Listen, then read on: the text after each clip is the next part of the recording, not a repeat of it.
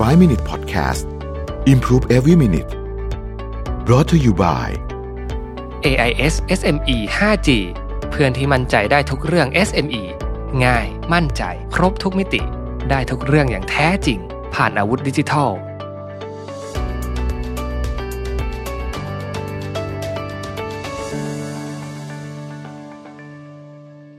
สวัสดีครับ 5 minutes 99 problems นะครับ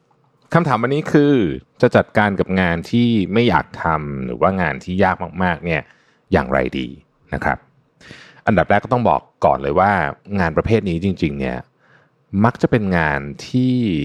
ถ้ามันเป็นงานที่ยากนะ มันจะเป็นงานที่ที่ค่อนข้างจะมี value สูงด้วย ไม่ใช่ทุกครั้งนะครับ ไม่ใช่ทุกครั้งแต่ว่าหลายกรณีมันเป็นแบบนั้นนะฮะดังนั้นเนี่ยงานที่ยากๆนะครับ เช่น จะเป็นโปรเจกต์ขนาดใหญ่ที่มีความซับซ้อนอะไรอย่างเงี้ยนะฮะวิธีอันหนึ่งที่ผมชอบใช้แล้วกันนะสำหรับงานประเภทนี้ก็คือว่า ต้องหาวิธีการแบ่งมันให้เป็นงานเล็กๆให้ได้ ซึ่งขั้นตอนนี้เนี่ยเออมันเป็นทักษะเหมือนกันเพราะว่ามันต้องฝึกนะฮะคือมันจะต้องมีวิธีการว่าจะทำยังไงให้งานที่มันดูเหมือนเป็นแบบใหญ่ๆยากๆเยอะๆเนี่ยถูกแบ่งย่อยออกมาเป็นหัวข้อเล็กๆได้นะครับ แล้วมันจะจัดการง่ายขึ้น นะครับไม่ได้หมายความว่าเราจะทำทั้งหมดได้นะ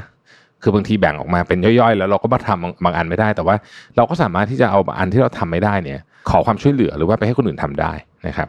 แล้วกลับมารวมกันอีกทีหนึ่งอย่างเงี้ยได้นะครับ เวลางานยากๆเนี่ยผมชอบนึกถึงเวลารถแข่งเขาเข้าผิดนะฮะเวลารถแข่งเข้าผิดนี่เขาทำหลายอย่างมากนะเปลี่ยนยางทำไม่นู่นนี่เปลี่ยนอารมณ์อะไรอะไรเงี้ยแต่ใช้เวลาน้อยมาก เพราะว่า มันมีการแบ่งงานเป็นส่วนๆ ถ้าเกิดให้คนคนหนึ่งทำทั้งหมดเลยเนี่ยมันก็คงจะยากเหมือนกันเพราะว่าเราไม่มีทางที่จะทำได้ หลายครั้งเนี่ยลักษณะมันก็จะเป็นแบบคล้ายๆงานเนี่ยนะฮะเปลี่ยนรถแข่งเข้าผิดเนี่ยนะแบ่งมาเป็นส่วนๆก่อนแล้วก็ค่อยๆลงมือทำแล้วมันก็เป็นไปได้สูงมันจะมีงานบางส่วนที่เราที่เราเอ่อทำทำไม่ได้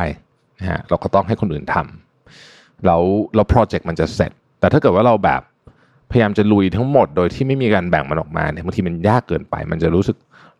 ล้นนะล้นมือนะครับผมยกตัวอย่างสมมติว่าเราจะส่งสินค้าไปต่างประเทศ จะแต่งตั้งตัวแทนจำหน่ายที่ต่างประเทศสักหนึ่งคนเนี่ยกระบวนการมันมีหลากหลายมากนะครับ มันจะมีงานด้านกฎหมายนะฮะกฎหมายก็แยกไปอีกนะมีกฎหมายเรื่องของเครื่องหมายการค้าก็เรื่องหนึ่งนะครับ หรือถ้าจะพูดในแง่ของกฎหมายในการขึ้นทะเบียนของชิ้นนั้นในกรณีที่จะเป็นจะต้องขึ้นทะเบียน ก็จะเป็นอีกเรื่องหนึ่ง เรื่องการหาตัวแทนจำหน่าย เรื่องการทำเรื่องตลาดเรื่องอะไรพวกนี้มันก็เป็นแยกๆๆกันไปเนี่ยนะครับโปรเจกต์พวกนี้เนี่ยพอย่อยไปเป็นส่วนๆเนี่ยเราจะเริ่มมองเห็นว่า เออ มันควรจะจัดการแบบไหน หรือว่าให้ใครทำอะไรที่มันเกินความสามารถของเรา หรือว่าไม่ใช่งานที่เราถนัดเราจะได้ให้คนอื่นทำได้อย่างถูกต้องนะครับเอ่ออันนั้นคืออันที่หนึ่งนะฮะอันที่สองจะเป็นเทคนิคที่ที่ผมใช้บ่อยๆก็คือ อะไรที่มันยากๆเนี่ยผมมักจะทำตอนเช้านะครับ ตอนแรกคือสมองมันปลอดโปร่ง ไม่ใช่แค่สมองเราปลอดโปร่งคนเดียวนะ คนที่จะติดต่องานด้วยอะก็จะปลอดโปร่งเหมือนกันนะครับมันเคยมีหนังสือหลายเล่มเลยที่ผมอ่านที่บอกว่า อะไรก็ตามที่มันเป็นของที่แบบยากๆ เช่นสมมติคุณจะไปขอเงิน investor นะจะโทรไปขายของที่มันแบบมีราคาแพงหรือว่าลูกค้าตัดสินใจยาก หรือแม้แต่กระทั่งการสอนหนังสืออะไรแบบนี้นะฮะคือการเลือกตอนเช้าหรือว่าตอนที่ทุกคนยังเพิ่งตื่นแล้วก็เพิ่งมาเนี่ย มักจะได้ผลดีที่สุด นะครับอันนี้ก็เป็นอีกหนึ่งเทคนิคที่ผมผมใช้เหมือนกันนะ เวลาทำอะไรยากๆนะครับก็คือทำตอนเช้าอะทำมันอย่างแรกของวันนะครับ อันที่สามก็คือว่า ถ้าวันนั้นรู้สึกไม่พร้อมนะถ้าวันนั้นรู้สึกไม่พร้อม เช่นนอนไม่พอ หรือว่ารู้สึกไม่สบายเนื้อไม่สบายตัวด้วยอะไรด้วยเหตุผลอะไรก็แล้วแต่เนี่ย การทำเรื่องยากๆบางทีมันจะแย่ลง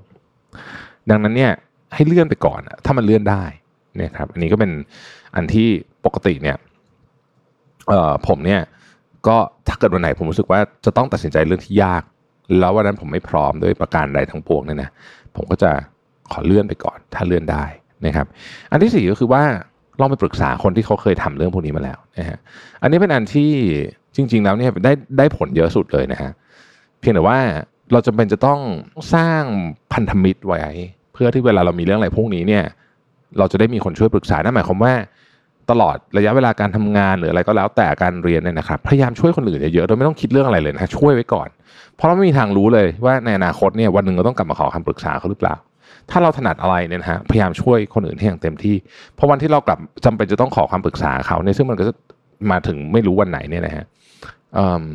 เขาจะรู้สึกว่า เออให้คนนี้แบบนิสัยดีน่ารักเคยช่วยเราอะไรเงี้ย เขาก็อยากช่วยเราคืน เพราะฉะนั้นการช่วยเหลือคนอื่น ไม่ต้องคิดอะไรเยอะครับ จริงๆ คือช่วยไปก่อนนะฮะแล้วก็เราก็ไม่ไม่ต้องหวังอะไรตอบแทนนะฮะถ้าวันหนึ่ง